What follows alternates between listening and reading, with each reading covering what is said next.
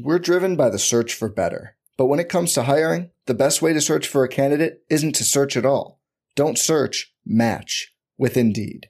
Indeed is your matching and hiring platform with over 350 million global monthly visitors, according to Indeed data, and a matching engine that helps you find quality candidates fast. Leveraging over 140 million qualifications and preferences every day, Indeed's matching engine is constantly learning from your preferences. Join more than 3.5 million businesses worldwide that use Indeed to hire great talent fast. And listeners of this show will get a $75 sponsored job credit to get your jobs more visibility at Indeed.com/Blue Wire. Just go to Indeed.com/Blue Wire right now and support our show by saying you heard about Indeed on this podcast. Indeed.com/Blue Wire. Terms and conditions apply. Need to hire? You need Indeed. Welcome to the Mind On My Money podcast presented by Pinnacle Trust. Hosted by RebelGrove.com publisher Neil McCready and Pinnacle Trust financial guru Martin Palomo, the Mind On My Money podcast tackles the financial questions we're all thinking about. From paying for college to saving for retirement, from life insurance needs to 401ks and everything in between. The goal is to help you take the stress out of financial concerns and give you some tips to enjoy life while your mind is on your money. Now here are your hosts, Neil McCready and Martin Palomo. Welcome into another edition of Mind On My Money presented by Pinnacle. I'm Neil McCready. Martin Palomo joins me today from his office in Jackson. We've both been on the road a little bit the last couple weeks, so we've missed a show. But we're here with you today on this Thursday, October the 26th. It'll be our final show in the month of October. It'll be in November the next time we get back together, which is almost impossible to believe. So happy Halloween to everyone. Happy Halloween. Hard to believe right after that, Thanksgiving and Christmas, then this thing just goes so fast. Yesterday was the 25th, and I thought, oh, two months till Christmas. I know, man. And I love it was just February. It's like once we hit Halloween too, I know that, you know, we're about to have rockets strapped to our back because the year just flies by. But Halloween, I don't know for you, but like Jennifer, my wife, Halloween is her favorite holiday. And I think it's because of just the, you know, getting dressed up and having fun. But Gia, my little one, the 10-year-old, just absolutely loves Halloween. And she made her and her little friends. And I love it with the kids when they get real creative. And Gia's at that age, she's like fourth grade. And her little friend group is kind of starting to emerge. And so they're all trick-or-treating together. And they, you know, and I'm going to give kudos to them because they planned this well and they planned it weeks in advance. And they wanted to be and they have never seen this movie, but I'm sure they've heard older siblings talk about it, but they're going as Breakfast Club. But Gia is literally a waffle, and she got her little costume is literally a waffle with syrup and butter on it. And all of her friends are different breakfast foods, but they are the Breakfast Club. Yep. And I crack up because they have no idea about the breakfast. I was going to say, when you said Breakfast Club, I'm like, wow, really? I thought they were going to go down that rabbit hole, but no. Okay. Yeah. They mean literal breakfast. And it's funny. And I just I'm cracking up because this is, you know, obviously you and probably most of our listeners are more familiar with the movie. And it just tripped me out how, and I don't know that Gia even knows that there's a movie that was wildly popular, but she thinks that they have this, like, I don't know, this you know, novel idea of calling their group the Breakfast Club and dressing up as literal breakfast. But I don't know, man, I love seeing all of the creativity of Halloween. And surprisingly, like, we, as I said, Jen, this is her favorite holiday. And we really don't do much decorating to the house for Halloween, but like Christmas is my favorite holiday, and I go absolutely Griswold crazy, you know, at Christmas time, decorating the house. And surprisingly, Jen has never said, "Hey, dude, invest some money into Halloween so that we can be festively decorated for my favorite holiday." So I guess I've gotten away with that for the last 14 years. Yeah, that's, we don't really, well, sometimes she does. Sometimes Laura decorates for Halloween, but she hadn't gotten around to it this year, and I'm just kind of like leaving it like that, you know. So I don't want to have to yank stuff out, haul stuff around, and it is supposed to be really nice weather. Cool temperatures are on the way. I think Sunday night the temperatures drop into the 40s, and then things cool off. We're going to have fall next week, so Halloween night will have some coolness to it, which is awesome. That will be awesome, man. Like, I haven't looked at the Jackson Halloween weather. Is like 80 degrees. It's Halloween's supposed to be like in the 50s, you know, it's just a little chill in the air. Yeah. Light a fireplace and all that stuff. See, dude, I love fires. So that's the one thing I regrettable about living, you know, in the deep South is we really don't have much of a opportunity for fires. It's a very small window. And then I think, I don't know if we still have a burn ban statewide or not. I don't know. I haven't seen anything that it's been lifted, but I also haven't looked. No one told me about one, so there you go. I'm just kidding. There's no burn ban, Neil. No burn ban.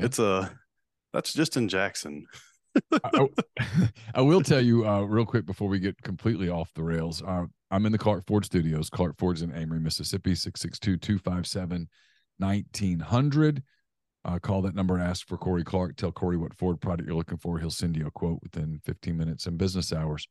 I'll also tell you that all of our MPW digital programming this fall is brought to you by Twisted Tea. Are you ready to elevate your college football game day experience? Check out Twisted Tea, your go-to game day beverage for college football fans. Twisted Tea is unlike any hard beverage you've had before.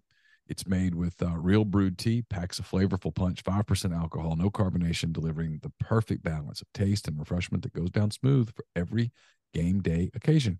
No need to settle for the usual. Twisted Tea turns up any occasion, especially when you're cheering for your favorite team. So whether you're tailgating in the stadium parking lot, watching at a bar, or hosting friends at home, Twisted Tea is there to elevate game day experience. It perfectly complements your love for college football and your passion for creating unforgettable moments. So let's toast to unforgettable game day experiences with Twisted Tea, the drink that fuels fun and celebrates your love for college football. Keep it twisted. And Martin, before we completely go off the rails, like I said, tell the people about Pinnacle and what's going on there. Yeah, man. We are kind of we're in the I'm going to call it rounding third, portion of our talking with clients. Everyone kind of wants, when kids are back in school, folks are wanting to meet. But generally kind of once the holidays hit, folks kind of slow down. And I've had a couple, not very many, most of our clients are really well trained, and we're managing to a plan, that we have diversified portfolios, in the investment plan for a reason. But I've had a couple of people, here lately, and I think probably a good thing we can lead off with, but I'll just kind of say, one of the things we talk about, there's a reason for diversification, and there's going to be times when diversified portfolios, earn less than the S&P 500 if you were fully invested in the stocks. And there's going to be times when the S&P 500 loses more than a diversified portfolio if you were fully invested in stocks. But we try to get people to focus on the long term of, hey, are we on track? Are we going to meet our goals? Do we have any risks that are out there that are unmitigated? And we try to take care of those things when they pop up. And so that's kind of, we're in the blitz of doing all of that, with clients at the moment, reviewing for year end. We'll start talking about tax loss harvesting if we're able to get any, at the end of the year, and helping people try to have as efficient of a portfolio as possible. So, I mean, if folks are listening and they have no idea what I just said, with tax loss harvesting or planning, give us a call, 601-957-0323, or email us at info@mypinnwealth.com. And, we can certainly meet, talk. If it makes sense, then that's great. We could start a relationship. If it does not make sense, or you say, hey man, I really don't like your style, that's no problem. I realize not everyone is going to be a raving fan of ours, but if that described you, just call us or email us, and we'd love to sit down and talk. Yeah, diversified portfolio is important, especially if you're playing the long game, as most people are. Should be, at least. Yeah, should be playing the long game. Yeah, you know, and some of the comments that we've had from a couple of folks, you know, we've been real short-term in bonds all year long. Well, actually all of last year and this year too, which have done tremendously well. You know, short-term bonds are right now paying, you know, north of 5.5%, but that is not going to last forever. That is a very temporary, you know, a very temporary thing. And, you know, we've started moving some of our clients out into normal bond allocations. And, you know, in the past couple of weeks, well, actually, I'm not going to say not past couple of weeks, since August, you know, stocks were on fire from October of last year, really through June, July of this year. Growth stocks were, value stocks were flat. You know, and folks have kind of been riding that wave. The S&P was up, you know, almost 19%. Well, in the last 2 months, 2.5 months, almost 3 months, you know, the stock market, the S&P 500 is backed up a lot. You know, where S&P is now, you know, up like 8 or 9 for the year. It was up almost 20, you know, coming into the end of summer. And then even bonds have, intermediate bonds have lost a little bit of value in the last couple of months because interest rates have gone up still, even though the Fed hasn't been doing any hiking. That has been market movement of interest rates. And so when interest rates go up, they have the seesaw effect, you know, the price goes down. And, you know, we've had a couple of people comment like, hey, are bonds still where we need to be? And the truth of the matter is long-term, the answer is yes.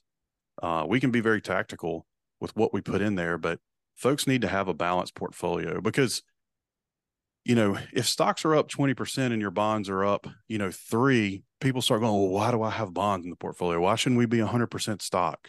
You know, why shouldn't we ride this wave of being up 20%? But when the pendulum swings like it did, you know, last year, but I won't talk about bonds last year because that was a weird scenario. But in normal circumstances, when stocks are down, you know, significantly, your bonds are usually up. Like you look back at 2008, I mean, stocks were negative 50%, but bonds were up 5. So if half your portfolio is positive 5, you know, it's a whole lot less blood in the street than if the whole portfolio was down 50. And, you know, and people, it's easy to look at it and go, man, we should have done this. We should have done that. Well, you know, being able to anticipate when things are going to happen is pretty impossible, you know, in the markets. And there are statistics that will show you, like, and I show this to clients or to even prospects, you know, there are these statistics they'll show, like, if you miss the 5 best days in the market because you're trying to time it, right? You're sitting in cash because markets have been down and you only miss the best 5 days of the market, you will underperform long-term. You'll underperform the market by half. So if the long-term returns of the S&P is up 10, your portfolio is going to be, you know, up 5. If you miss the 10 best days of the market, you'll be up like 3%. And if you miss like 20 of the best days in the market, you're only up, you know, 2% versus 10. So the whole purpose of that exercise is time in the market is a better strategy than timing the market, because you don't know when those pops are going to come. Just like in March of 2020, those pops came, you know, market was down 37% and the market recaptured 12 to 15% of its return in a 5-day period, March 23rd through March 30th. If you were sitting on the sidelines in cash, because you probably were, if markets were down 37%, you missed half the return coming back up. So I try to preach to folks, even though it sounds like a defeatist, you know, conversation, I try to preach to folks that the reason we diversify is not that, you know, you're going to have underperformers across the portfolio in a diversified portfolio. That is the point. But the point is that you don't, you know, you may lose a hand or half of an arm, but you don't get chopped off. You know, the body doesn't get halfway chopped off and you're dead. And that's, you know, that's the important thing. But I think some folks are starting to look at the portfolios and going, hey, you know, do we really need this underperforming part of the portfolio? And the answer is yes, we do. We need a well-diversified portfolio all the time, every day. We're not trying to hit grand slams. And that's what people who are chasing. They're trying to hit grand slams at every bat and or every at bat. And I'd rather just hit singles, man. Hit singles consistently. It's not sexy. You know, no one gets up and cheers and throws their beer cups and gives beer showers for, you know, for singles. But dude, you hit singles all game long, you'll win. No, well, look, you're onto something with that. I mean, the Arizona Diamondbacks are in the World Series by playing small ball. You know, I mean, the Philadelphia Phillies lived on the long ball, and when it disappeared, they were in trouble. I realize that's not apples to apples. But, oh no, you know what, dude? That is apples to apples, man. Over the long haul, you want to have an offense that makes consistent contact. That's what you want, you know, and it won't be sexy, like you said. But yeah, there's no beer showers for singles, man. Going to keep you in the ball game. That's right. You know, but what truth of the matter is the long ball until there is no long ball. Then what happened? Where's the money? Where's the money? Yeah. So, you know, yeah, that slow and steady does win that race. Well, and truth be told, man, is like our strategy is to hit singles, you know, and occasional doubles, but we're going to have the occasional triple and we're going to have the occasional, you know, knock it out of the park. And all that does is stack. It's lanyap on top of our singles and doubles. But that is not our strategy. Our strategy is singles and doubles. You know, it's stir the oatmeal, man. It's plain vanilla. It's not super sexy. I hedge out a lot of risk. But, dude, when just like, you know, March of 2020, when we were down, when we went down 20% at the end of February, Reed and I said, hey, we need to increase stocks. And when we went down 25, we were like, hey, we need to do it again. Down 30, we increased stocks again. And then when we were rolling over the down 35, and our agreement was we hit down 40%, we are max weight stocks in all of our client portfolios, because you knew that was a dislocation. That was kind of like the, you know, bases loaded. You're ahead of the count. You know, you got 3 balls in the count and pitcher throws you fastball right down the middle. You swing out of your shoes to hit it. And you know what? Worst case scenario is, you know, you get a strike. Okay, that's fine. Nothing, no harm, no foul. But, you know, so that's our goal. Our strategy is singles, doubles with the occasional triple, the occasional home run. And for the most part, our clients, that's what they want to. They want consistency and somewhat of predictability. Anyway, I get off my soapbox. Thanks for letting me stand there. Yeah. So last night I was watching basketball with my son. NBA season started on Tuesday night, started for real on Wednesday night with everybody playing. And we were watching games, and the team we cheer for, the Oklahoma City Thunder, beat the Bulls, and we flipped over to the Spurs and Mavericks because we wanted to watch the rookie Victor Wembanyama, his first game. And then my wife was in the bedroom and she yelled in, "Did y'all hear about the shooting in Maine?" And I was like, oh God, another shooting. And it led to this really interesting conversation. So people that don't know, there was a shooting in, what's the name of the town? Lewiston, Maine, I think. Yeah, I think that was right. There's a manhunt for 40-year-old Robert Card, who is the alleged gunman behind shootings at a restaurant and a bowling alley in Lewiston, Maine. He previously made threats regarding a gun attack at a U.S. Army base. As of this recording, it's basically 11 a.m. on Thursday. The exact number of casualties remains uncertain, but officials have reported at least 22 dead, with dozens more injured during the shooting. So a couple things have happened since then. I'll tell you about the conversation that I had with my son in a minute, and you and I can expound on why it was a frustrating conversation to have, and watching the 17-year-old reaction to it was depressing, honestly. Card, described by police as armed and dangerous, is a military-trained firearms instructor who recently underwent mental health treatment, according to a U.S. intelligence document. The bulletin circulated to law enforcement officials on the day of the shooting mentioned that Card spent 2 weeks in a mental health facility during the summer, though specific details of his treatment were not disclosed. This document also revealed that Card had reported hearing voices and had previously threatened to carry out a shooting at a military training base in Saco, S-A-C-O, Maine. Authorities are now deploying hundreds of officers across the state in pursuit of Card, who is currently labeled as a, quote, person of interest. So,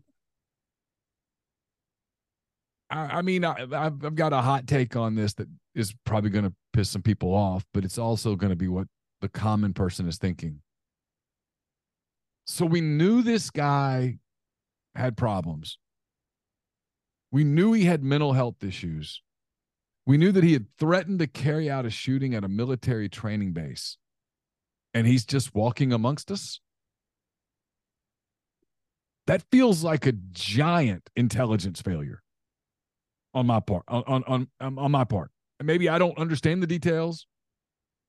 Maybe the military, the FBI would say, well, there's nothing we could do. Yeah. I'm not in a position to argue that. But I then want to turn around and go, so let me get this right. You know this guy is a literal threat to society.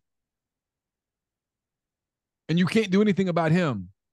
But you're still hunting down people that were walking in the Capitol or around the Capitol 2.5, almost 3 years ago? Because it feels like maybe we're not using our resources appropriately at that point. And maybe it's not apples to apples. Maybe this is different. I don't know. But that's my first thought. Then my second thought is the conversation that I had with my son, who's 17 years old, who said, we got to do something about guns. And I said, you're right. You're right. The fact that one guy can walk around and fire that many shots in a limited amount of time and just gun down innocent people at a bowling alley, in a restaurant, that's a mess. Now, did this person possess that gun legally? I don't know. We'll find that out. I mean, there's a whole other conversation about the legality of drugs, of guns, right? Just because it's drugs is the best example. There's lots of substances that are illegal that people have in copious amounts. So just making something illegal doesn't change the game necessarily. But my response to him was, well, Carson, I agree with you. And I agree with you. But the reason that it doesn't happen, and you saw this during the pandemic, is that when you give an inch, there is no compromise. That extreme side of, in this case, the Democratic Party, they don't want gun reform. They just want to take all the guns. Yep. Because they've convinced themselves, I don't know how, that if there are no guns, they will be safer. That's what they've convinced themselves of. I think they, in some idealistic world, believe that. And the NRA and the Republicans and the people that are very pro-gun say, nope, I can't give an inch because we can't meet in the middle. There is no middle, which leads to the thing I said to you before we got started, which was the depressing thing to say to a young person, which was, hey, most of the country, and I believe this, I believe it less and less every day, but I still generally believe it. Most of the country is, quote, normal, end quote. Yep. Most of the country is common sense. Most people get up each day and they just want to go do their job and take care of their families and get back to their families and enjoy an evening and watch a basketball game or a movie or a show on Netflix or Hulu or whatever. And they want to cook dinner and tuck little Johnny into bed and tuck little Jenny into bed and get a good night's sleep and wake up and do it all over again and get to the weekend and have a fun weekend and get ready for Halloween and go trick-or-treating and collect the candy and then put up the Thanksgiving decorations and start getting little Johnny's Christmas list together and go see Santa Claus at some point in November and then put up the Christmas tree. And that's most everybody, man. It really is. Yep. Kind of that is a representation of most of America. Most of America, I think. Yeah. I feel like that's true. As I mean, especially families. Yeah. You know, I mean, I think young folks that are pre-marriage, pre-family, you know, they want to do their stuff. They want to go to the, you know, hang out at bars or clubs socialize and hang out. Yeah. They don't have the family stuff yet, my point is they're not walking around every single day, you know, thinking political issues. They really aren't. They're just living life. Trying to live life. Yeah. Trying to pay their bills. Life. Yeah. Have a good time, pay their bills, you know, have meaningful relationships or whatnot. I mean, all those things. And the fact that you have to worry about someone walking into that restaurant that you're in and just shooting it up is a real thing. You do. I mean, if you allow that to terrorize yourself and you never go anywhere, then, you know, but you get what I'm saying.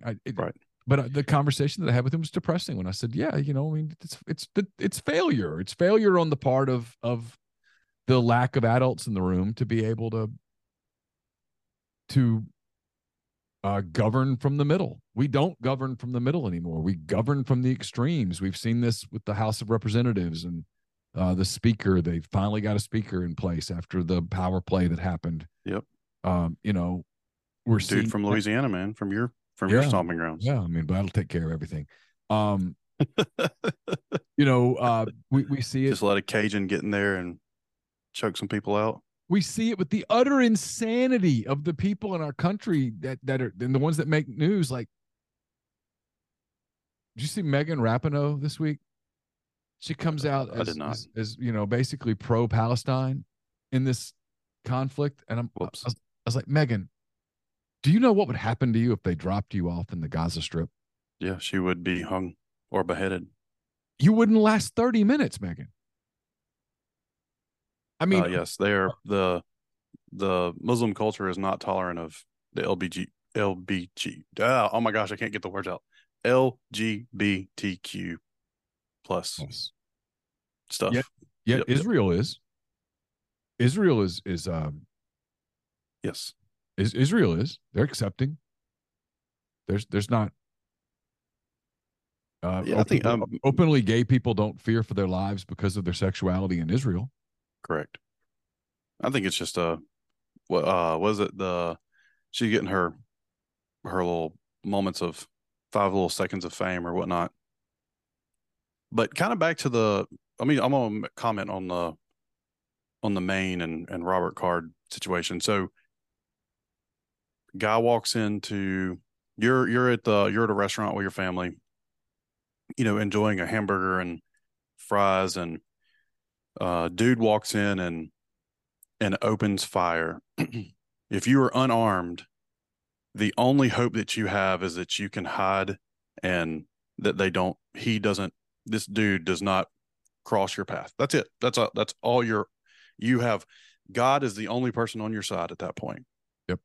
However, if you are armed, you may not, you know, completely disarm the shooter, but if someone is popping live rounds back at him, you know, he's probably pretty unlikely to continue. He's either going to take cover, which is going to at least slow down the spray of bullets coming at him, or, you know, if you injure him, then, you know, it at least stalls or stops the situation temporarily.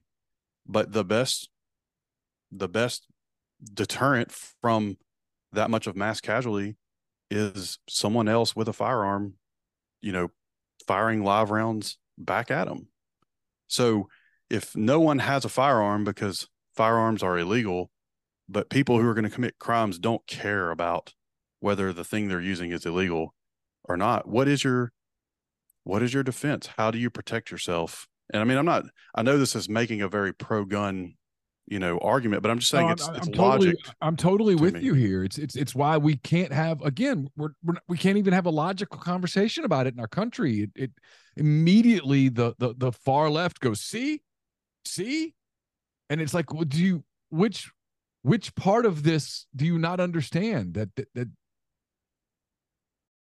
we're driven by the search for better, but when it comes to hiring, the best way to search for a candidate isn't to search at all. Don't search, match with Indeed. Indeed is your matching and hiring platform with over 350 million global monthly visitors, according to Indeed data, and a matching engine that helps you find quality candidates fast. Leveraging over 140 million qualifications and preferences every day, Indeed's matching engine is constantly learning from your preferences.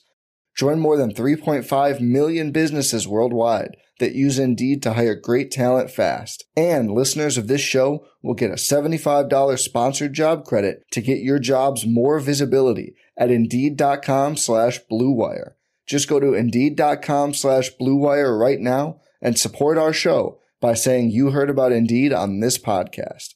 Indeed.com/Blue Wire. Terms and conditions apply. Need to hire? You need Indeed. Hey, it's Kaylee Cuoco for Priceline. Ready to go to your happy place for a happy price? Well, why didn't you say so? Just download the Priceline app right now and save up to 60% on hotels. So whether it's Cousin Kevin's Kazoo Concert in Kansas City, go Kevin, or Becky's Bachelorette Bash in Bermuda, you never have to miss a trip ever again. So download the Priceline app today. Your savings are waiting. Go to your happy place for a happy price. Go to your happy price, Priceline. It's a frustrating thing to me. And I do agree that, I have no need for, a high capacity firearm. I don't own one. I don't have a need for it. Not that they're not cool. I think they're cool, but I don't have a need for it. But also, I think the whole point of, having the ability to bear arms goes back to, this is not for vigilante, vigilante crime or protection. I really think it is to go back to make sure that, if for whatever reason our government went rogue and was no longer a republic or for the people, that the people have a means of, fighting back against our government. Now, the rest of the country, outside of the South and probably the Midwest, probably is not going to put a militia together. I'm just speaking very frankly. I don't think anyone on the West Coast is going to have enough, firearms. There are some people outside of the cities that will, but they'll protect their land. I think that the whole purpose of being able to bear arms is to protect yourself from your government, from, overthrowing a republic and forcing you into a form of communism or socialism. Yeah, it's a fundamental right that was put in the Constitution for a reason. I just go back to look at Cuba, man. Had the people. If you can't defend yourself, if that's not an option. Yep. That's not good. No. And then there's a military coup and you can't defend yourself or your property. You will be relieved of it. And so,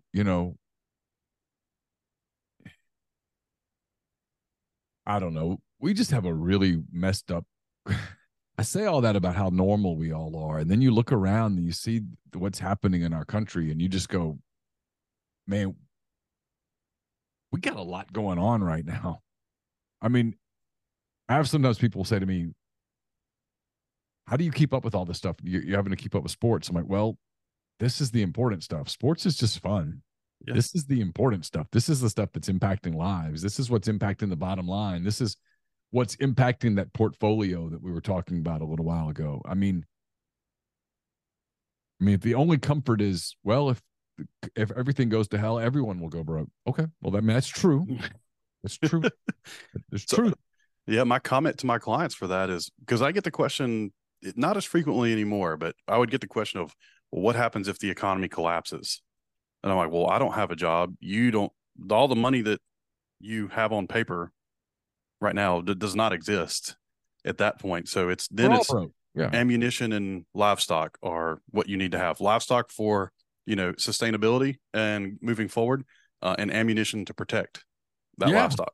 Yeah, for sure. I mean, you know, and I think that's extreme at this point, but I mean, yes, it is. But I give extreme responses when I get crazy extreme questions. Yeah, I mean, I've had that thought before. What happens if the market go, well, everyone's broke. So why don't we do what it takes to not have that happen? Like that's where the whole, it's always interesting to me how it takes a village until it doesn't. True. It takes a village, but not that kind of village. And we're just the village idiots. Yeah. I mean, we spend so much energy as a society on meaningless crap. Utterly conversations and stuff. Meaningless crap. Yes. I mean, I do a show with Josh Hendrickson every other week, and he sent me an ad from the Georgetown University Department of Economics. Economics, Martin. Okay? Yep. Economics. The economics department seeks to hire a tenure-track assistant professor who aligns with the university's social justice objectives by conducting outstanding research and teaching in the areas of race, gender inequality, and social justice economics. And so I said, what in the hell is social justice economics? I was about to ask the same question. And he says, it doesn't exist. I was about to say, I've never heard of that before. Never heard of such a thing. It's just a way of getting the correct people a job. And then he sends me the full ad, and the full ad is just it's at Georgetown. I want to meet Josh. Yeah, you would really like Josh. I should get the three of us together, and I'll just sit and drink the beer, and y'all can talk. That'd be fun, man. Well, Bella, sidetrack. Bella is pretty committed to.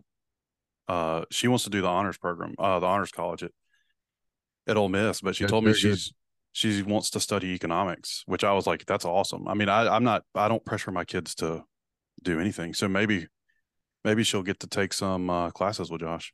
Yeah, you should talk to him, because I think he would tell you that a lot of their economic students, I think, end up at law school, stuff like that. I mean, they do a really good job there. I mean, he's great. He's a genius. But again, social justice economics. What the hell is that? It's nothing. It's not. It's not of that. Why are we spending time on social justice economics? I don't know. Let's just teach economics. Yeah. I mean, econ for the most part has not evolved much, you know, in the since the principles of economics were founded, you know, and I'm talking about basic supply and demand principles, you know, inelasticity of demand is not going to change year over year, you know. Yes. Can there be different macroeconomic factors? Yes, because a lot of that has to do with government, but it still doesn't change the fundamentals of what economics is. I'll be like, hey, we're going to, you know, calculus used to work, but it doesn't anymore. So we're going to, you know, we're going to redefine what calculus or what physics is. It's like, no, those are natural law things. Like, you don't redefine those things. So yeah, they're just grasping at straws there, man. Yeah, that is to find really what they're saying is we want someone that's ultra to the left to teach economics. That's it. I don't know why they can't just say, hey, we are not looking for a conservative professor. We are looking for a, you know, a very extreme liberal professor. But I guess maybe that falls into discrimination stuff. And yeah, but that gets me back to my point. Shouldn't you be looking for the best professor? Yes. Shouldn't the objective be to get the best professor possible? Why? Because you want to educate your students as well as you can. Yeah. Because that's what they're paying for. Well, that, and then also, if we can be totally honest, you want to educate your students so that they become successful members of society and make a ton of money so they can give you a lot of money back. Right? Sure. I mean, sure. But I mean, at the bottom line, people go to your school to be educated. They see you send your children to school to be educated. Correct. That's what you pay for. Correct. So if I go to Clark Ford to buy a vehicle and Corey says, what are you in the market for? Well, I'd like another F-150. I really like the F-150. Okay, cool. Well, let me show you these F-150s. Let me show you these features on the F-150. This has this. If at any point he goes, well, let me show you this F-150. This is a social justice F-150. Oh, a what? Oh, it's just a social justice F-150. What the hell does that mean? Well, I mean, it's not necessarily the best, correct F-150. It's not necessarily the best truck, and it doesn't have the best features, and it might necessarily get the best mileage or any of that, but it was built for social justice. And literally, there's no difference in what I'm talking about with the economics thing. It's the exact same. It's total stupidity.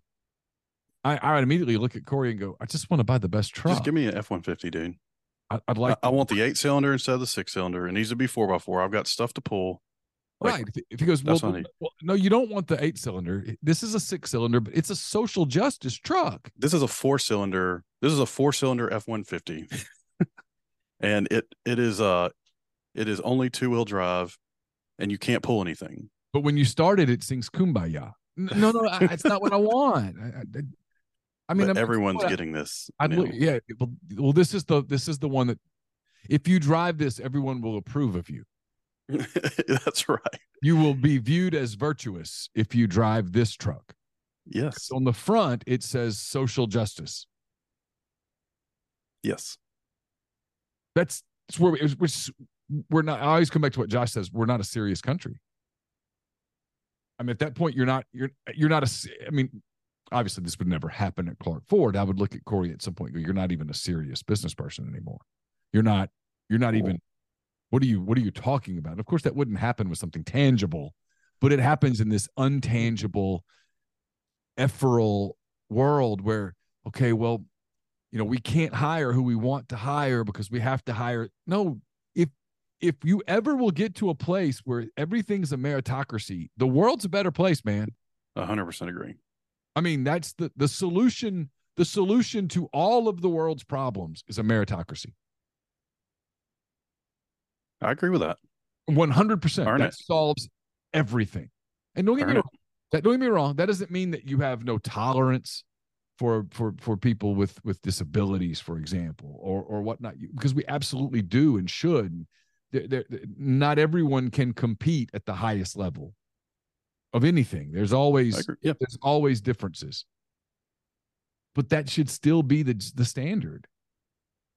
When you hire someone to work at Pinnacle, you should be looking to hire the most qualified person who can provide the best services for your clients. Yeah, who can take care of your clients in the best way possible, because those people came to invest their money with you. Yeah, and I'll go one more step, because we have a no asshole policy. So, like, if you're a stud, but you make everyone's life miserable in the office because you're an asshole, we don't have a spot for you.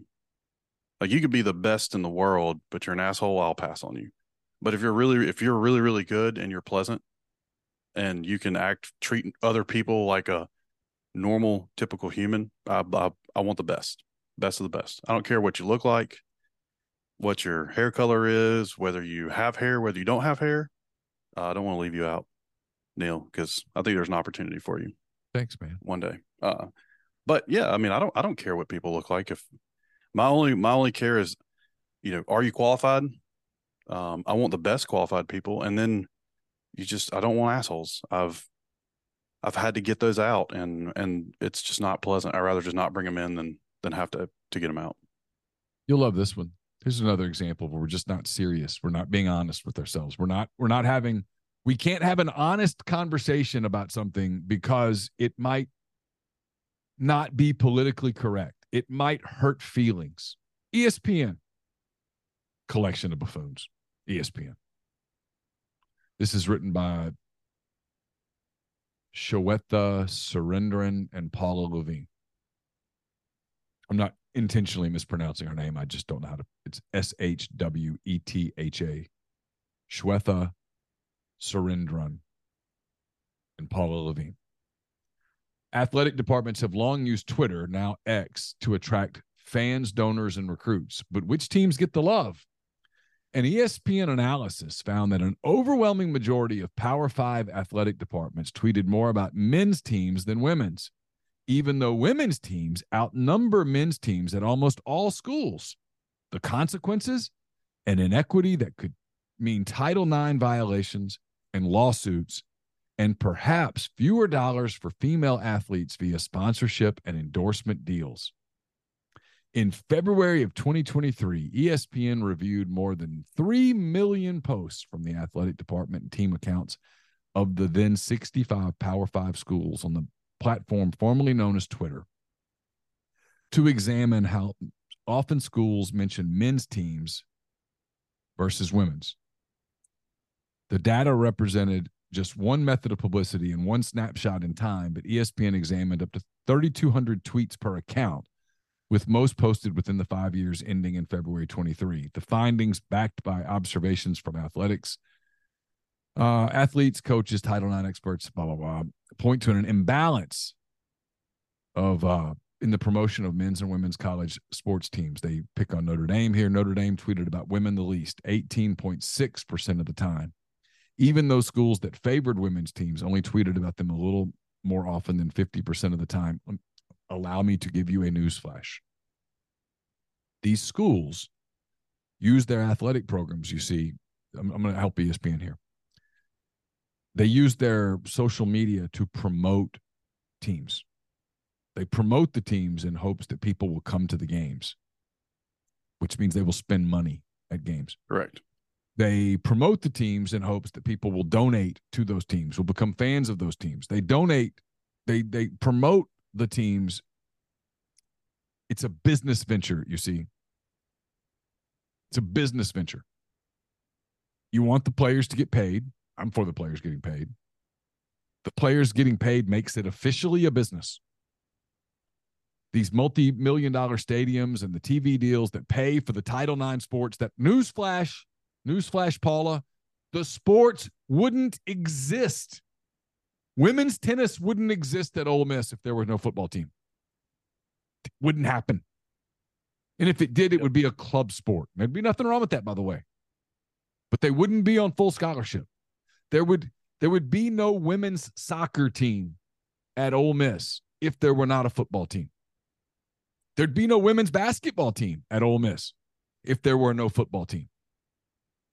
Because if this were just a business, Paula and the other nice young lady, if it were just a business, there'd be a football team, there'd be a men's basketball team, they'd probably keep baseball rolling, and they'd shut everything else down. Everything else down. And if they ever played with the idea of soccer, for example, it'd be a men's soccer team. Why? Because those sports are more popular. They get the money.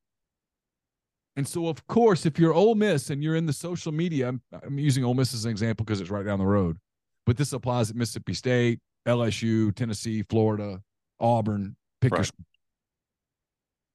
Yes, you should spend the majority of your promotion promoting sports that make money. Yes, 100%. Auburn had 90,000 people at the football game last weekend. 90,000. I was at a game in Fayetteville. They had 70,000 people. The next day, the soccer team at Arkansas won, I think, their fourth consecutive regular season soccer championship. They beat Ole Miss. I don't remember the score. It doesn't matter. The women's? Yeah. Yep. Yeah, because there is no men. Yeah, it's just club at men's level. The point was there weren't 70,000 people at the soccer game. We need to be serious. Maybe this is social. Maybe this is social justice economics. We need to be serious about what things are. Just be practical. Be pragmatic. Be real life. That's how I raise my kids. When Carson says, "Why is there no gun control?" Well, here's why. Well, this is a dumb story. I mean, cool, whatever. You want to shun people into It just showcased that they cared more about men's sports than women's sports. Yes, that's correct. This is a quote from Leah Beyer, former Kansas soccer player. You're 100% right, Leah. And the reason you got to go to Kansas on scholarship and play at the University of Kansas is because they have a football and a men's basketball program. That's why. Title IX protected you and made them fund sports that they otherwise wouldn't fund. Otherwise, they would just make them club sports. And you would have still gotten to play soccer at Kansas and wear a jersey that said Kansas on it, but your scholarship wouldn't have existed. I mean, I'm not trying to be a jerk, Martin, but this is stupid. No, I mean, good God. I mean, these are the people in my profession. Shows you why I never would get a job at ESPN. I would have raised my hand and go, what the hell are we doing? That's the dumbest story anybody's ever written. I mean, why not go out and write a story about we studied 3,000 lakes in the United States and they were all wet. They were all wet. Yes, they were all wet. We jumped in 3,000 lakes across the United States, and on each time we got wet. Yeah, because water's wet. Generally speaking, yes, water is wet. You know, also, it's like, just take it to business. We'll continue on the Clark Ford path since you talked about it earlier. Yeah. So, you know, Corey is going to, I'm willing to bet. So the F-150 is the, you know, most popular truck in the nation, right? Ford sells more F-150s than any other company sells trucks. So I'm willing to bet that Corey probably spends, you know, or invests more money into more F-150s than probably, you know, any other vehicle. And let's just say I'm going to make a car up because I don't want to knock on anything that's existed. Let's say Ford had a car called the Pinto or something like that. And it was a wildly unpopular car and, you know, not safe and lots of issues. You know, I think it's reasonable to say that Corey is going to invest very few of his dollars into the Pinto than he is the F-150, because he knows that he's not going to sell any Pintos. So he's just going to have Pintos sitting on the lot, not moving, not making any money. But that would kind of be like Ford coming to him and saying, hey, you know what, man, if you want to sell F-150s, then you have to carry an equal amount of Ford Pintos on your lot to be able to sell F-150s. Corey would look at him and be like, F off, man. Like, we're not doing that because I'm going to lose my ass on, you know, if I have I'm making numbers up here, $1 million worth of inventory in the F-150 and I've got to carry $1 million worth of inventory in the Pinto, he knows he's going to have a loss on that Pinto. It doesn't mean he's not going to carry any Pintos because there will be the few folks that say, hey, you know, a Pinto is all I can afford and I need something to get me to from A to B, and I'm willing to take the risk of a really crappy, unpopular car. He'll have a couple, but he's not going to have as many as the F-150s. I mean, sports are really no different except for, you know, schools are forced to, and of course I realize they don't invest as much in, you know, the sports that are not revenue drivers as they do into football or basketball or baseball. But they do invest. Whereas, I mean, Corey, if he had the choice, probably wouldn't buy any Pintos at all for his lot. And he would have all F-150s on his lot and he's going to make money because that's rational. That's logical.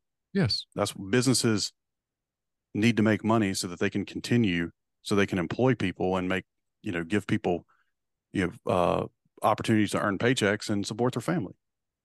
It's not a, they're not there for a, you know, they're not a charity.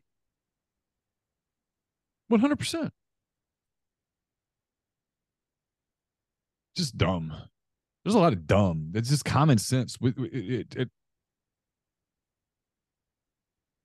what's wrong with our country, though. We talk about this all the time, is it's what's fundamentally wrong is that we have most of the people live via common sense and none of the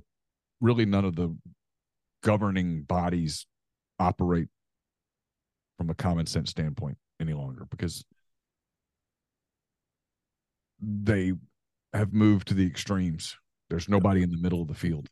Everybody's on the sidelines. I agree with that. I mean, and even another thing that occurred to me, like, so Bella, my 17-year-old, she's a junior. She's in band at school. She's in the color guard. She loves it, loves performing. But outside of her parents, people don't come to the football game on Friday nights to watch Bella, you know, spin her flag or spin her rifle or spin her saber. Now, do the fans in the stands, you know, stay in the stands and clap for the band and support them? Yeah, they do. And I think that's pretty cool that they do that. But they're not there to watch the band, but the band is getting a little bit of an audience they wouldn't normally get. So they are a beneficiary of the football game, but the school does not allocate the same amount of money to the band as they allocate to football. Because also, every time I go to a football game, I'm paying $8 for me, $8 for Gia, $8 for Jennifer. I mean, I'm $25 into the game before I buy the first popcorn and, you know, and hamburger or Chick-fil-A or pizza or whatever it is that they're selling. I'm another $50 in, you know, once Gia gets blow pops and Skittles and, you know, all the fun stuff that she loves to get the football game. It makes money. So they're going to invest where it makes money. Now, am I grateful that her school does support the arts and say, hey, you know what? You bring in zero revenue for the school, because it doesn't. The band brings in $0 for the school. We don't make money. But they're like, hey, you know what? We're going to give you a budget. We're going to allocate you a budget. And I have to believe that at least a portion of that budget probably comes from some of the proceeds that the football, you know, games bring in. And we don't play at basketball. So. Sure. Yeah. It's like, you know, Carson plays soccer. I mean, would I love it if there were 3,000 people at all the soccer games? Right. It'd be awesome. Yeah. But it's just parents for the most part. But it's mostly just parents. I mean, and a handful of their friends. And yeah, you know, sometimes the girls' team will stay for a little while. And so their parents will stay. And, but you know, for the most part, it's just parents at the game. And I mean, you got to play for the love of it. Right. I mean, you know, but, I mean, what am I going to do? Go up to City Hall and march and demand that there's equity? I mean, it's stupid. No, football's more popular than soccer. Yeah, it just brings in more cash. It brings in more money, and so businesses sponsor the football, football field. You know, they'll invest their money into the community for football because they're going to get eyes, you know, on the billboard or on the fence sign. We don't get that in band. And there might come a time when they don't. There might come a place years from now where, you know what, it's not worth the buck. It's maybe there's a swing towards baseball, or there's a swing towards soccer, or whatever the case may be. I don't know. Things change. But as of today, I mean, the sport that is the most popular in high schools is football. Yep. So at least in the South. Yep. At least in the South until it's not. Yeah. There's places in the Midwest where you're better off sponsoring the basketball programs because that's where the community is going to be there in Indiana on Friday night to watch basketball. Yeah. Yep. Agreed. Just kind of practicality. And it's not a matter of being right or wrong. It's a matter of being is. If you're LSU, damn right, you need to be promoting your football program. 100,000+ people come to your games. That's a moneymaker. It's a money that pays for everything else. ESPN's failure to... ESPN, and here's the thing, ESPN knows that. They know that. They just don't want to talk about it that way. Okay. Yeah, they got to please two masters, man, or multiple masters. But you don't. So. But you don't. I mean, you don't. You can say, well, I mean, the reason we don't tweet about women's soccer as much as we tweet about men's basketball is because one sport produces $6 million in revenue and the other one cost us 1.2. That's why. Go figure. Yeah. Next. Yeah, and I guess the people that are probably making a big deal about it are not regular watchers of ESPN anyway. Probably not, and they're also people that live in idealistic world, not real world. You know? True. In an ideal world, everything's perfect and yeah, everyone's you could eat equal chocolate. And you could eat Reese's peanut butter cups all day long and not get fat. That's not the real world. Yeah. If we ever find that world, I'll let you know. If I find it, man, you're invited. We'll go together. Because Reese's Puffs for breakfast, Reese's Peanut Butter Cups for lunch, and, man, I'm getting pizza for dinner. I'm game for that. Oh, me too. It'd be fantastic. All right, buddy. I'll appreciate you being on. You're good next Thursday? I think I am good next Thursday. I think I only have 1 week in November that's going to be okay. I think it's the second week. I think it's problematic, but we will ring November in next Thursday then here on Mind on My Money presented by Pinnacle. Don't forget it's mypinwealth.com, MYPINN wealth.com, MYPINN wealth.com. For Martin Palomo, I'm Neil McCready. Until next time, take care. For the ones who work hard to ensure their crew can always go the extra mile, and the ones who get in early so everyone can go home on time, there's Grainger, offering professional-grade supplies backed by product experts so you can quickly and easily find what you need. Plus, you can count on access to a committed team ready to go the extra mile for you. Call, click Grainger.com, or just stop by. Grainger, for the ones who get it done.